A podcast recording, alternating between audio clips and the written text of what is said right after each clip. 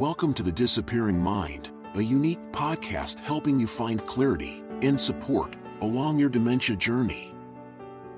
Now, join National Dementia Trainer and Coach Dawn Platt for an all new episode. Hello, and welcome to the podcast. Today on the podcast, I am very excited to have a brain expert, a brain health expert that I want to engage in today and just begin to talk about some of the things that I get excited about when it comes to brain health and when it comes to working with people who have dementia. So today on the podcast, I have Dr. Cynthia Green. Welcome, Dr. Green. Thank you so much, Dawn. It's so exciting to have this chance to share what we know about brain health, keeping our brains healthy, and give your listeners really some stuff that they can take away and do. Great. Well, I'm very excited about that. So, let me just do a little introduction of who you are. And before I get started with that, so Dr. Cynthia Green and myself met through a mutual colleague of mine and hers, but also I think it June of 2022, we both attended the Senior Housing News Brain Seminar, the Brain Symposium, I think it was called. And so yeah. I got a chance to meet her, sit down, and have a conversation with her. And we could have talked for hours. Let me just say that. So today I'm going to try and stay on track, but I want to tell you who she is and why I think that not only this is an important podcast. We're going to do it in two parts, but I think that we're going to talk about some things today that maybe you don't hear everywhere. And I think it's going to be very interesting. So let me get started here on the podcast. So today we're going to meet the brain health expert, right? Cynthia Green is a PhD. She's a clinical psychologist, author, and one of America's foremost experts on brain health known for her ability to make the complex science of memory improvement and brain fitness engaging. She is actionable for all audiences. Dr. Green is smart and personable. Her presentation comes with style, and it has made her a very sought after speaker in the nation. She has frequently appeared on several media outlets, has been a contributor on brain health, including Good Morning America, the Early Show, 2020, Fox News, and The Martha Stewart Show on MSNBC. She is not only a PhD, but a foremost memory fitness and brain health expert. This conversation today is going to be very, very informative as we talk about some of the things that she has done in the past, as well as some of her thoughts on what we can do in the future. She did receive her PhD in clinical psychology from New York University. She has served on the faculty of Mount Sinai School of Medicine beginning in 1990 and served as a assistant clinical professor in the Department of Psychiatric. Uh, Dr. Green is recognized as an expert in diagnosing and treating Alzheimer's disease having served as a co principal investigator on a number of clinical trials that evaluated treatments for this condition. In 1996, Dr. Green founded the Memory Enhancement Program at Mount Sinai Medical Center. It was the first program of its kind in the United States, and it offered a unique and innovative approach to enhancing memory fitness in healthy adults of all ages. In the year 2000, Dr. Green founded the Memory Arts LLC, a company that provides brain health services to organizations, corporations, and individuals. She continues to serve as the president of the company and in 2015 became CEO of the Total Brain Health brand and the home of the Total Health Brain program with with all of its toolkits which we're going to talk about today. And a series of out of the box courses and programs on memory improvement and brain fitness, especially for the active and aging person. So not only is she an author at the point that I read was five books, perhaps more. She's also appeared on Dr. Oz, the NPR Talk of the Nation, has been a contributor in the Washington Post and other well-known newspapers. So Dr. Green, again, I want to say welcome. This might be one of my most exciting podcasts to date. Obviously, here we see she's originally from Greensboro, North Carolina. She and her husband have three children. So, Dr. Green, wow, do you have a long resume? Yeah, um, it's so funny to hear it read because one of the things that it makes me think about is that I've been working in this field for so long and there's so much new and exciting information to share all the time. But so much of it is based on sound advice that has held true since I started the memory enhancement program at Mount Sinai in the mid 90s. There's a lot of great new science. There's a lot that we know about what we can all do to keep our brains healthy. And when we're living with cognitive challenge, to even enhance our chances of continuing to function at our best on a daily basis and to stay well. But a, you know a lot of it we knew. It was and it's getting the word out and joining audiences like this that help to rise the tide for everybody on taking better care of our brains starting this program in 1996 and now we're in 2023 you must have seen a lot of changes. So tell me about what it was like treating patients in 1996 and how you've adapted your program to where we are today. What are all the differences that you have seen throughout your career? Oh, well, you know, I'd say that the biggest change has been the acceptance by the medical community of the centrality of brain health from a lifestyle perspective. One of my memories from that time, first of all, I was lucky enough early in my career to be in a center of excellence for understanding cognition and the diseases of the brain. The Alzheimer's Disease Research Center at Mount Sinai was one of the first Alzheimer's disease research centers in the country. And I was blessed to have close relationships with some wonderful mentors. One of those mentors, Richard Mohs, who is a psychologist, was very involved in a study funded by the Dana Foundation, which looked at the time at memory training and whether adults who were cognitively independent um, most of whom were in their mid 70s, could benefit from learning in a memory wellness program. And that program was run across six locations, including Mount Sinai. And it was a program that included wellness training, so training in things like lifestyle, how sleep and stress management, for example, could impact memory, as well as in training and memory strategies. And I was lucky enough that Dr. Mohs kind of included me in that program and really just piqued my interest in understanding that science. But I'll share a funny story, which is I remember going to a residential conference at the time, and just to date myself a little bit, um, when we went to residential conferences at the time, we didn't have slides through PowerPoint or any other slide program. We would have to go to a department called Medical Arts and they would produce slides for us, which many of the folks who are listening might remember what a celluloid slide look like, right? Mm-hmm. So, um, Dr. Mohs had a conflict for this conference, this residential conference, and it was at a very prestigious location in New York. It was a by invitation only retreat on the brain and dementia. And so, kind of at the last minute, he asked me if I would go and present. And for some reason, we decided that I would present on our memory enhancement program on this wellness model that we were looking at. It, it included some of the findings that he and his colleagues had from the Dana Foundation study, but it was primarily about memory wellness. And so I was the last one to present. I was, I believe, probably the youngest researcher present, and I didn't have slides because I didn't have time between the time he had asked me yeah. to do it and when uh, the conference was to have medical arts produce slides. So I went and I wrote everything on a blackboard during my presentation.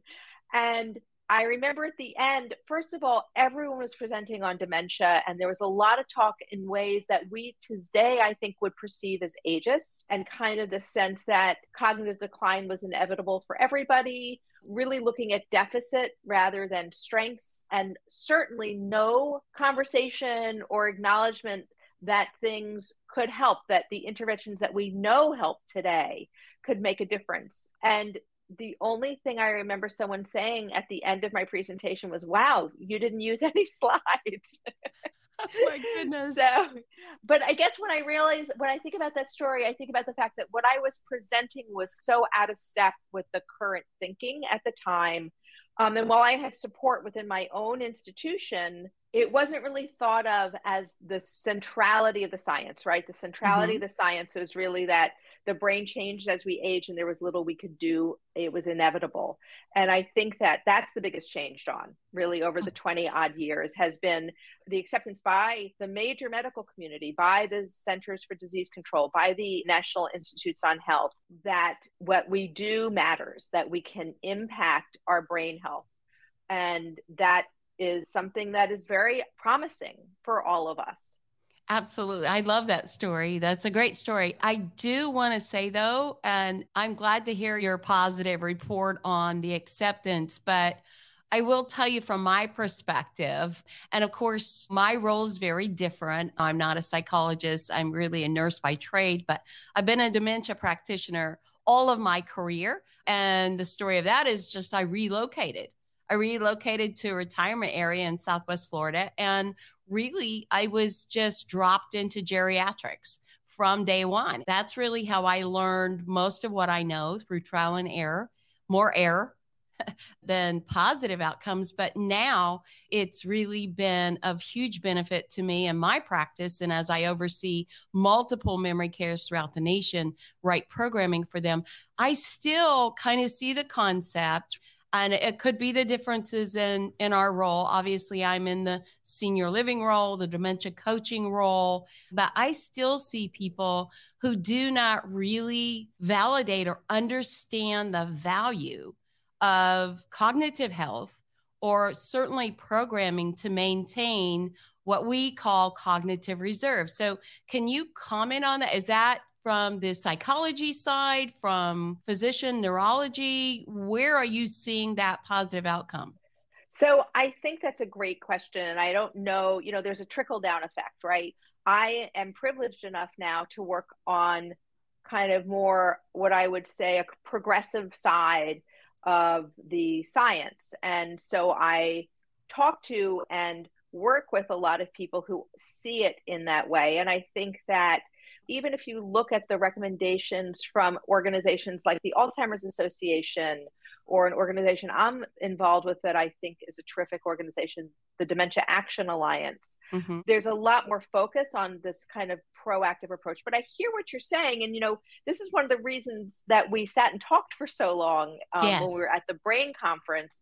And when after you presented on your panel, I was so blown away by your presentation and said to you afterwards, we could keep talking, right? That there is this opportunity for growth for helping people to understand not only when they're living with a diagnosis of memory challenge what a difference this kind of intervention that's based on lifestyle this understanding from a more holistic perspective what the choices are that we make and how that impacts us i'm not saying that it's something that's going to reverse or cure not at all once we have a memory challenge, but it is something that can make a difference for us. And that's where the science is. And I think that that is a message that we need to get out. Quality of life is what we're talking about here. We're talking about the difference between a total cognitive decline. And Of course, that's going to depend on diagnosis, obviously. And what I mean by that is not just dementia, but where it's impacting the brain. But we've also seen, and anyone who's been working with dementia for any length of time has seen people who age better, they die better, and their cognitive decline levels because they are actively engaged in some sort of brain activity brain fitness in a structured way. And we really see the difference. They still die. That happens. We're not curing anything. We are just preserving the cognition for a longer period of time. And that's really my passion. And one of the things I wanted to talk about, and that I want to back up and talk about when you started the program, is that. I constantly see vendors and products, which I think are great, great products. And I want to talk about total brain health, which I absolutely love.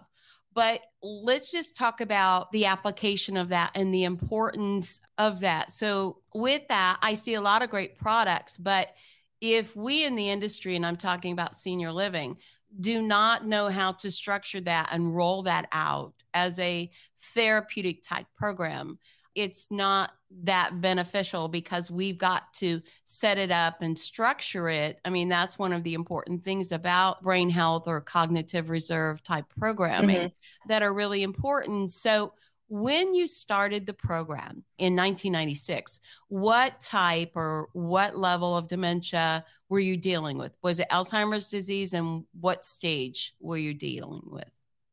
So when we started the memory enhancement program at Mount Sinai, that program was actually designed for people who were cognitively independent. So it was not designed for folks who had a diagnosis. We provided it through the Alzheimer's Disease Research Center for two reasons. One was because we had this data from the study that Dr. Mohs had co led, showing that there was this intervention program. You could think of it as a behavioral intervention program around memory wellness that could help people remember better. So we offered it as a community service. We held classes where people came in and took the class at the hospital. The other reason we did it was because, like many research centers, we needed to have folks who participated in research as what we called controls. So, as people who did not have a diagnosis of cognitive decline, so that they could participate in research and help give us um, meaningful information that we could use in comparing treatments that were being uh, tried for those in our Alzheimer's disease research trials. So, you know, it's interesting, Dawn, because I'm listening to you talk, and I think that there's an interesting distinction to make because at Total Brain Health, we serve everyone across the cognitive yes. continuum. So we serve people who have cognitive challenge. And I think that that's a topic that is so worthy of our time in discussing why these interventions matter for people who are living with cognitive challenge, whether they have mild cognitive impairment or moderate to moderate severe dementia as a diagnosis. But we also serve people who are cognitively independent. And that's kind of like all adults, right? Yes. So we have programs that people can do on their own at home. My books are, of course, targeted for the general consumer. But we also have these group programs, as you know, through Total Brain Health that are really for people who are cognitively independent. And one of the reasons, or the main reason, is prevention. We all have brains. And I'm reading right now, there's a one of my favorite health gurus is a guy named Peter Attia. He's a doctor out of California. And his uh, book, Outlive, just came out. Um, and one of the things that I'm constantly reminded, whether I read him or Mark Hyman or anyone from a medical perspective, is that a lot of things that we face in older age, such as heart disease or diabetes, these are things that it's not like a black and white mark, like one day you don't have diabetes and the next day you do. Even yeah. if it's not clinically noted, right? Even if our labs might be normal, these things are building up over time. You know, they don't just happen boom out of the blue all of a mm-hmm. sudden. So the same thing is true for our cognition. Our brain health is something we live with every day of our lives. And we have the opportunity to do things to take good care of our brain health. And sometimes we take good care of our brain health and things happen anyway, but then we still have the opportunity to make the most out of our brain health. And so I think we have to see it really on that continuum and understand that there's things that we can do to promote good brain health from a preventative point of view. And then when and if we have a diagnosis, we can amp it up. There's other things that we can do to live well every day and to promote that brain health. What you were saying reminds me of that saying that I know you're familiar with of live long, die short, right? The yes. idea being that we want to live optimally in health with cognitive capacity and we want our decline to be very short, right? Those years. And to your point, even for those who have a diagnosis, there's evidence that we can, by engaging in things uh, around our lifestyle and cognitive training, still promote better well being for ourselves or for those we love, even if they have a diagnosis. That's great. Let's just talk about that because I'm constantly talking about this topic and I want to get your feedback on it. I just feel like there comes a point in our health, our physical health, when we age, we get our annual physical. At what point do you think that cognition should be part of that annual physical? I'm a big proponent. I'm always saying on the podcast, it's our responsibility to say to our physician, hey, you know, when do I start looking at my cognitive health? Let's make this an annual part of my physical and do some things. There's so many cognitive assessments out there. There's so much we could determine very early, blood tests, lots of things. But when do you think cognitive health should start being a focus on an annual basis? And how would you recommend somebody go about that? Because it's not really part of a general medical checkup. It's a tricky question because it is part, I believe, of a Medicare recommended workup, right? Which would start at 65. But for years, part of the reason people don't do it is because they would feel that to do a screening and to give someone that feedback was very nihilistic, right? It was kind of, I, mean, I'm not quite old enough to remember when people weren't told if they had cancer, mm-hmm. right? I know that my mother had a melanoma when she was 29, and the doctor told my father, not my mother, because you didn't tell people. And the same feeling you can get around cognition. And so doctors, I think, don't do it because they are concerned that they don't have anything to offer. And that just isn't the case, as we know. So it's a matter of education. I think that from my perspective, the same thing would be true for emotional and social well being. You know, why, when we have an annual physical, aren't we assessing not only physical well being, but cognitive and social and emotional well being? We know, for example, that being socially isolated can be as detrimental to our health as smoking. What is it, a pack of cigarettes a day? So there's a lot of things that aren't included. And I think there's things that we can ask for. I find that most people are not screened below age 65 for their cognition and even after 65 unless they specifically complain about their memory or have other cognitive complaints. But yes, screening, and I don't even want to put an age on it, Dawn, because people can have issues with their cognition at a younger age. We know that in young adults or adults of the baby boomers, there might be an underdiagnosis of attention deficit disorder, for example, where being treated either behaviorally or by medications might help people. So I think that there's no reason not to always ask about cognition but certainly over 65, right? Yes. Yeah. It yes, should be part absolutely. of a battery, a, a screening test. So, what is Total Brain Health and what led you to be a part of this program and its development? Tell us about Total Brain Health. Total Brain Health was established to bring a lot of the work that I was doing um, in lecturing and in writing into programs that could be run in communities to have more scalability and more outreach. As my late uncle used to say, this isn't rocket science. This is just common sense, good health information that everyone should have. And so, Total Brain Health was established as a way of making it more widely available so that people could learn what they need to do to improve their memory, to take better care of their brain health. And we have programs that are taught, as you know, in group settings, but we also have programs for individuals. So we really, over the last few years, expanded our reach so that folks at home can also benefit from the work that we do. Absolutely. And to just be fair, I am piloting the program in two memory cares currently in the state of Florida.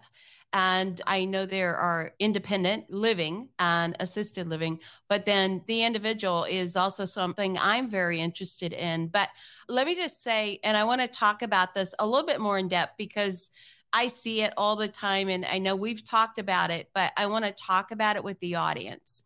I think one of the great things about total brain health that I like is it isn't rocket science. However, who sits around and creates the materials and the things that are needed to practice good brain health? Well, nobody does. And one of the things that attracted me to the program is that it is divided up in what I call cognitive levels or approach, and it's already put together the shell of it's put together, the approach, the topics, how you would go about it are put together. But I want to say specifically to the audience and to caregivers, or even if you work in a community with people with dementia, I think consistency and approach. Many times I hear people say about products that, yes, I know that. Yes, I do that in my programming, even with the many memory care directors that I oversee but they do not understand the therapeutic approach, the consistency. You don't take a vitamin once a month, it's a consistent layout. How have you divided up total brain health? Who does it benefit? And what are some of those approaches that you brought out that are so, I see them as very valuable? If I started at the gym, I would have to continually go to the gym to benefit. So let's talk about the consistency of using Total Brain Health or a program like it. Yeah, thank you. Thank you very much. I mean, I think, first of all, what I like to say to people is we think about brain health so you don't have to the science is complicated. And while i like to make it sound pretty straightforward you know we consume all of the research. We do our own research so that we can bring you effective programs and we develop them. Because you're right. And we've been in a period of time i think where a lot of folks have grown their own programs. Maybe the science wasn't as available as it is now. It wasn't as complex but that doesn't really quite cut it anymore and especially when you're so busy we can take that off your plate. We're a partner for bringing that scientific expertise. And also, Dawn, to your point, the training expertise. We look at how often you should train, and you're right. The better training is when you're doing something like a vitamin where you're doing it on a regular basis. We have more, if you will, material to offer you to maintain that consistency so that you're not struggling. You do something once a week and you're like, well, I don't have time to do it again you have a constant stream of programming available.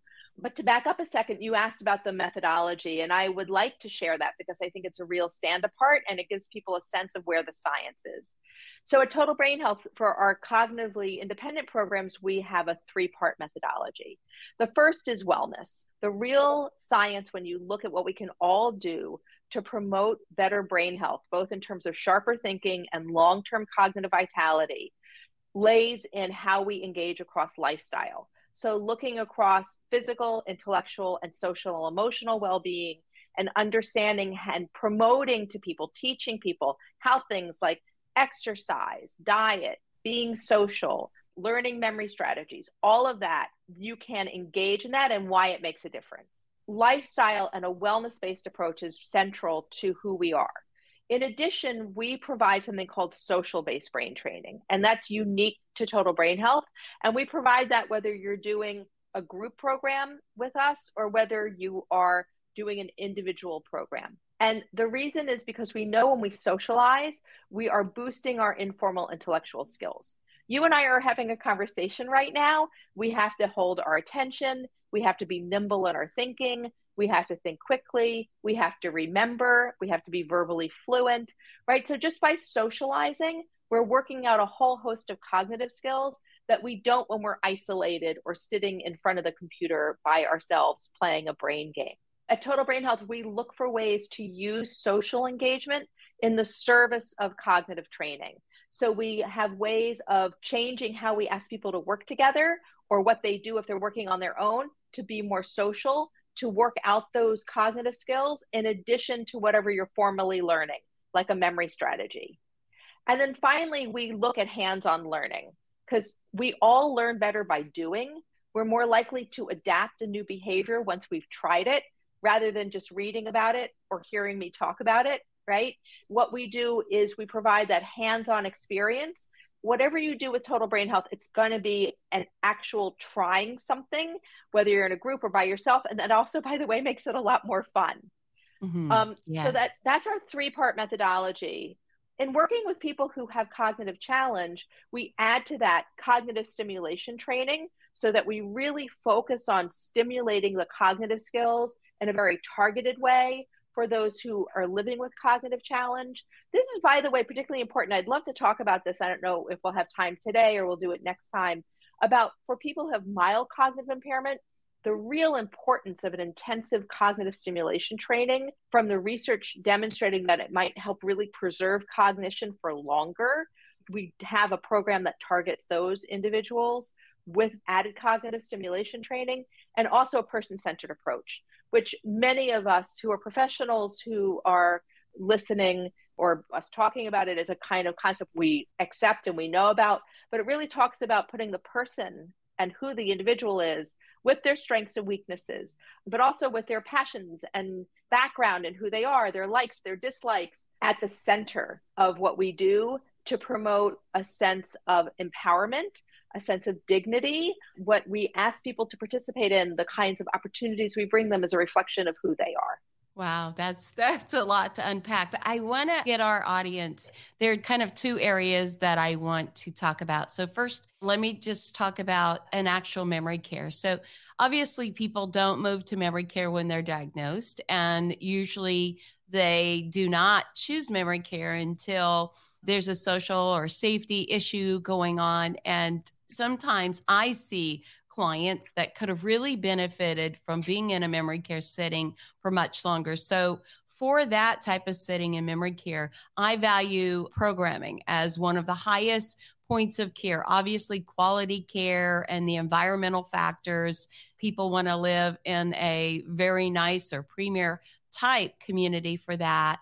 But programming is really one of those things that allows us to provide for more quality of life. And so you have a program that deals with that. But I want to talk about perhaps some of my dementia coaching type clients mm-hmm. that I've dealt with over the years. And for people who are listening, so now we're talking about somebody who's been diagnosed they're concerned about it. Maybe they're a spouse or a daughter, and they want to preserve that person. We have a diagnosis. Perhaps we are in the mid stages of dementia. We're trying to build our healthcare team. We're trying to figure out what we ought to do what type of programming do you offer that would be very beneficial to that type of client? Because for me as a coach, when I talk to families, I immediately ask about socialization, what kind of structured routines they have. Preserving intellect with that cognition. I would like to see more people see the value of something like total brain health and reach out for it. So, what would you say to the caregiver, the spouse, or the daughter of someone, why would they find value in a program like Total Brain Health and what benefits would they see from it? Thank you. I think that what we have to offer for someone or family in the situation that you described is a program that helps engage everyone across well-being. It's called the Total Brain Health Toolbox 365 and we can share a link to it perhaps here and folks can take a look. Yes. And it's a program that is it teaches and engages across that wellness spectrum um, in the different ways we can keep our minds and our bodies and our spirits engaged. And we know that those kinds of interventions support cognition, test cognitive skills, and in a targeted way. And so I think that the most important thing, and I'm sure you agree, is to stay engaged. And I think whether it's in exercise or in intellectual interests or in social pursuits, that staying engaged is one of the best things we can do to maintain those cognitive skills and to maintain the individual's well being. I think the biggest struggle is finding a new way to be engaged. And I don't know, Dawn, if that's your experience. I had in the past had clinical practice where I've worked with people who have a diagnosis. And I think that adapting one's perspective on what an individual is capable of doing, but keeping it within something that feels dignified and respected and reflects who they are and what their interests were can be really important. It's not about plopping someone down with a basket of beads, but really yes. understanding who they are, what they're capable of, and being a little bit of a challenge, right? Challenging that cognition in a way that is leveled. And we give ways of doing that so that it is enjoyable for everybody. So the toolbox, it's a beautiful box of cards. There's 100 cards that have repeatable workouts. And one of the things we did was make it very intuitive so that it's a great thing that grandkids can play with their grandparents, people can play it together, and people who are cognitively independent can play it on their own. You roll the dice, and based on the roll of the dice, you pick a card from either the body, mind, spirit, or social section. And then each card has the cognitive skills that are being worked what the activity is, a little bit of the science behind that activity, and then an activity that can be done in about 10 minutes.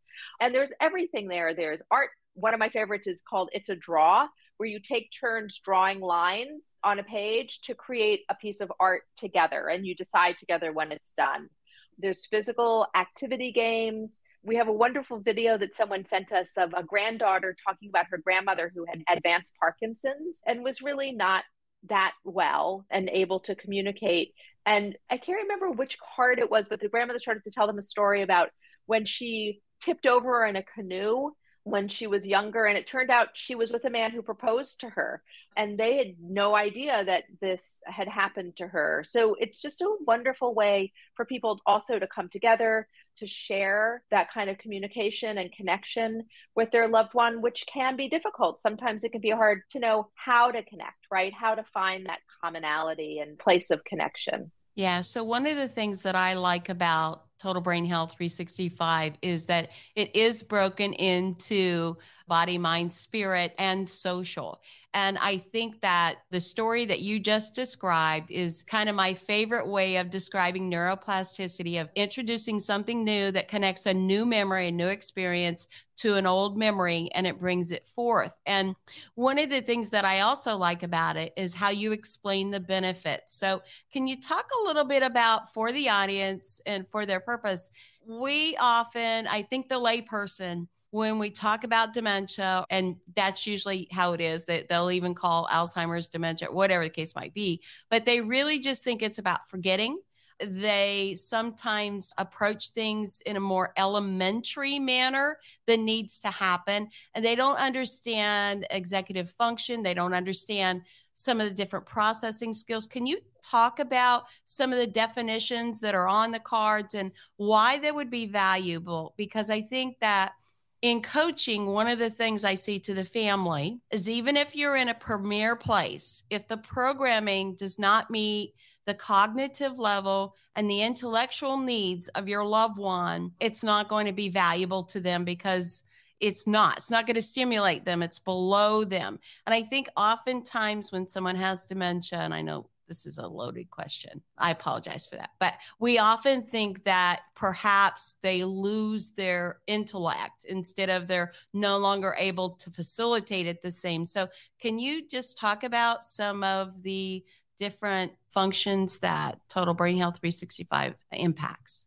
Yeah. And I think that one of the best reframes I think that we can offer is to think about it from a rehabilitation model rather than from a kind of traditional medical model. And this is something that others have come up with. This is not my original concept, but I think it's very helpful to think about dementia as something that can be addressed skill by skill. Because when you think about rehab, right, you think about someone who has an injury or stroke or something that needs rehabilitation. You think about addressing the specific challenges that they face because of that injury rather than thinking of them as more globally incapacitated in some way.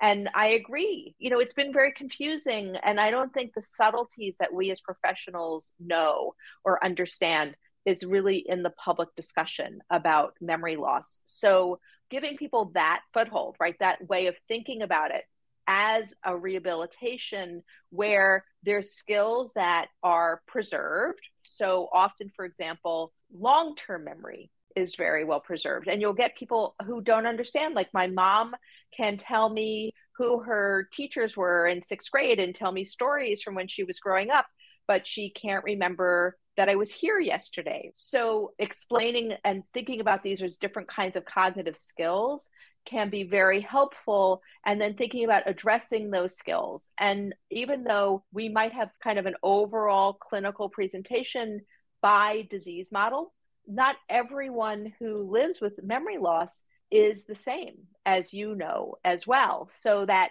what we can do is work or teams that use our products can work to personalize that training in the setting. And if they're working in a group maybe they try to have a group of people who have a similar need together, or they can do the programming one to one. But we give the tools to make it more personal to what the need is of that individual. Absolutely. So we're going to recap Total Brain Health as we move on and close the podcast today. But I went to your blog, and that's why I'm encouraging people to go to your website to see what you have to offer. I'm encouraging certainly all of the families that I work with, as well as the memory care directors, to really take a look at some of the products and how beneficial they can be. But I went to your blog. So I want to ask you just a couple of questions for some of the folks that might be listening today that are very interested in their own brain health. There's an article on there three reasons we can't remember names, and that's so common.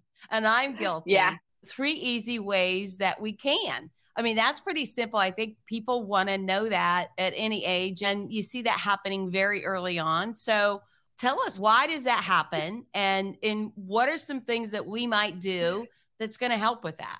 And I just want to add that we can share that is available as an article off of the blog, which we'd be very happy to share with anybody. And we have a lot of articles that are for people in the general public. I think we also did one recently on attention. I just did a big presentation and we wrote the article on how we all can get a better night's sleep. So, names. I always like to joke that when we forget a name, it's like a pop quiz for the brain because when we get a name, we don't have a lot of time to get it. So, one thing that happens is we just don't have a lot of time. Dawn, if I said your name, it takes like a millisecond, right? Cynthia's a right. few syllables, so it takes a little longer. So if I'm fussing with my phone or if I'm sleepy because I didn't, you know, get a good night's rest, whatever it is, if I'm not getting your name at that moment, it's not a forgetting problem, it's a getting problem. So, number one, we don't pay attention. We're distracted. We're not able to focus when we're getting that name. One of the things we can do is improve our attention. Second, which I started with first, is the speed at which we get that information. So, if we don't get it the first time, it goes quickly and we don't really often have a second chance. In our culture, it's embarrassing to ask someone for their name a second time. But in the first moment that you met them, you might not have gotten their name because it went quickly. So it's something that we don't get because it goes too fast. And the third reason why it's hard to remember names is because many of us don't use a strategy to remember them. Memory strategies are highly effective tools that we can all use, no matter our age, to help us remember better.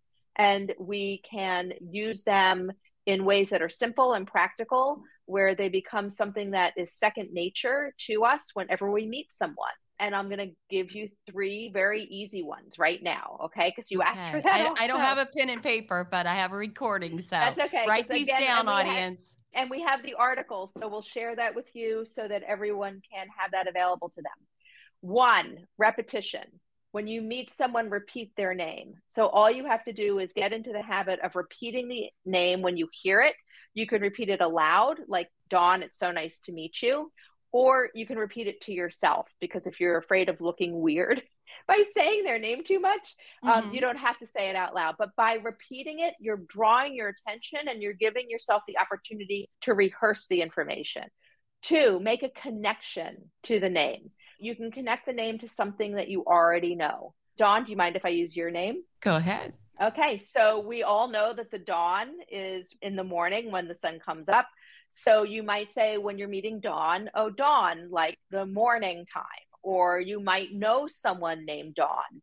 You might have an aunt or cousin named Dawn. So you can connect Dawn's name to something that you already know, it gives it more meaning that's more personal to you, and it's going to make it easier to remember. So, that is a simple verbal association strategy. We call it the connection strategy, and it's a very powerful way to remember someone's name. The third one is a visual analog to that. It's a simple visual association strategy called snapshots. And here, what you do is you come up with a picture in your mind's eye for that information. So you just imagine and imagine as vividly as possible a kind of snapshot for that information. So, Dawn, I'm sorry, but your name is just perfect for all of these examples. You might see in your mind's eye like a photograph of the dawn, right? The sunrise. And so that would be another way of remembering Dawn's name. So we have, I think we teach about seven uh, strategies like that now for names. And these are powerful, effective tools. There's evidence that these strategies are effective even for those who are living with mild cognitive impairment. And so these are things that we include in our programs. I love that. Those are great tips, really great tips. And I, am sure I know everyone's going to remember your name too.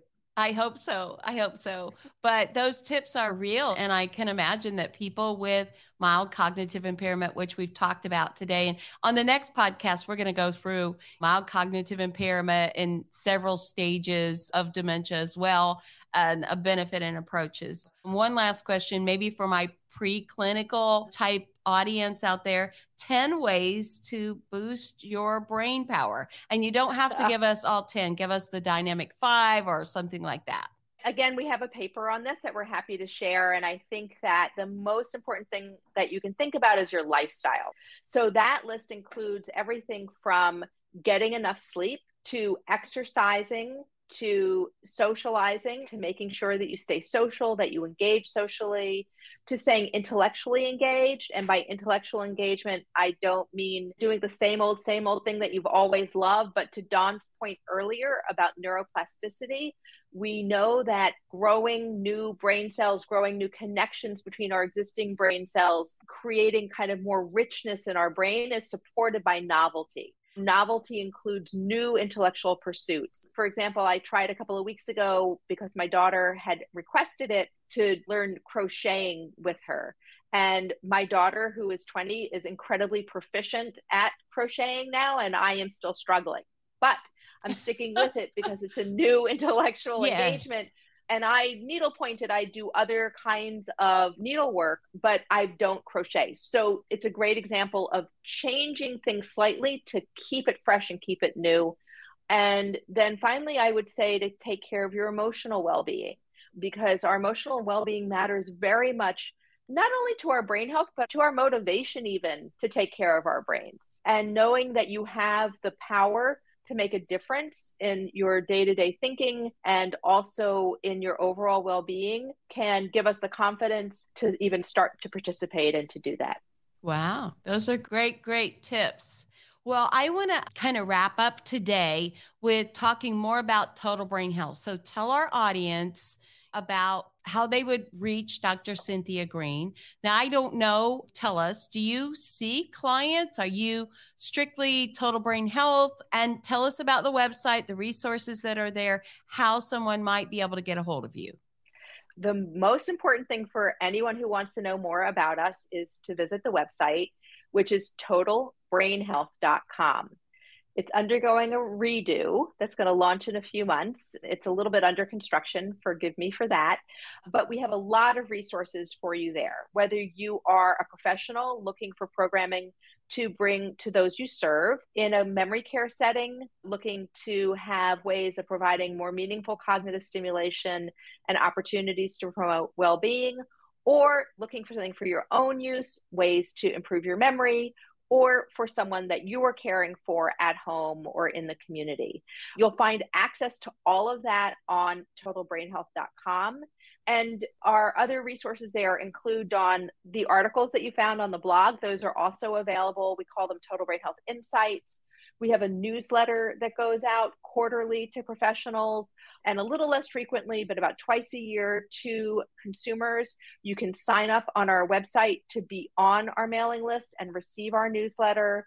We always share there other things that we find important in the news and uh, links out to things that are happening in our community. And we love to be a resource for you for all things brain health, and we welcome you whether you are a consumer or whether you're a professional, to join our family and sign up to receive information from us. Oh, what a pleasure to talk to you. One last question. Is there something, and I know how passionate you are about brain health, and certainly you are contributing to all things dementia and people that I love and I really am very proud to serve. But is there something exciting that you can share with us, or something that you're very interested that maybe is cutting edge or happening, or you hope to see it happen? I just see so many changes happening in the field now. But is there anything in particular that you're excited about or that are hopeful for those who may be suffering with dementia or have a friend or loved one with it? So there's so much, right? It's so hard to pick all the time. But I'd say that the most exciting thing, I think, are some of the studies that are looking at lifestyle interventions as a mechanism for helping those who are living with a diagnosis of memory challenge. I think it's disheartening what progress or little progress the pharmaceutical community has been able to make despite such dedication and such investment in finding treatments for Alzheimer's disease and related dementias. It's a very complex disease, as are all of the dementias. So I think in the intervening time, it can be very important, and there's a lot of investment going on in studies uh, across the globe in looking at the interventions that we're talking about and their benefit to those who are living with dementia.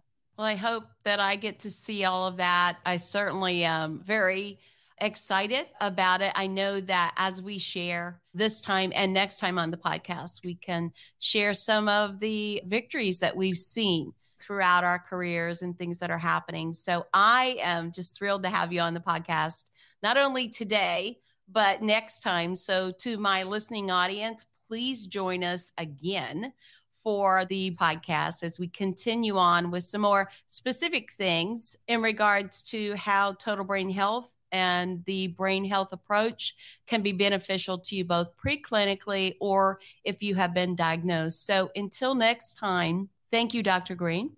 Thank you and so much for having me. I feel like we we got like to the tip of the iceberg. I even, know, right? So we may have to do a series. My pleasure. To the audience, I just want to say to you, it's always a pleasure to come to you on the podcast. My heart goes out to you. You are not alone. I'm passionate about all things dementia and helping individuals as well as families and friends.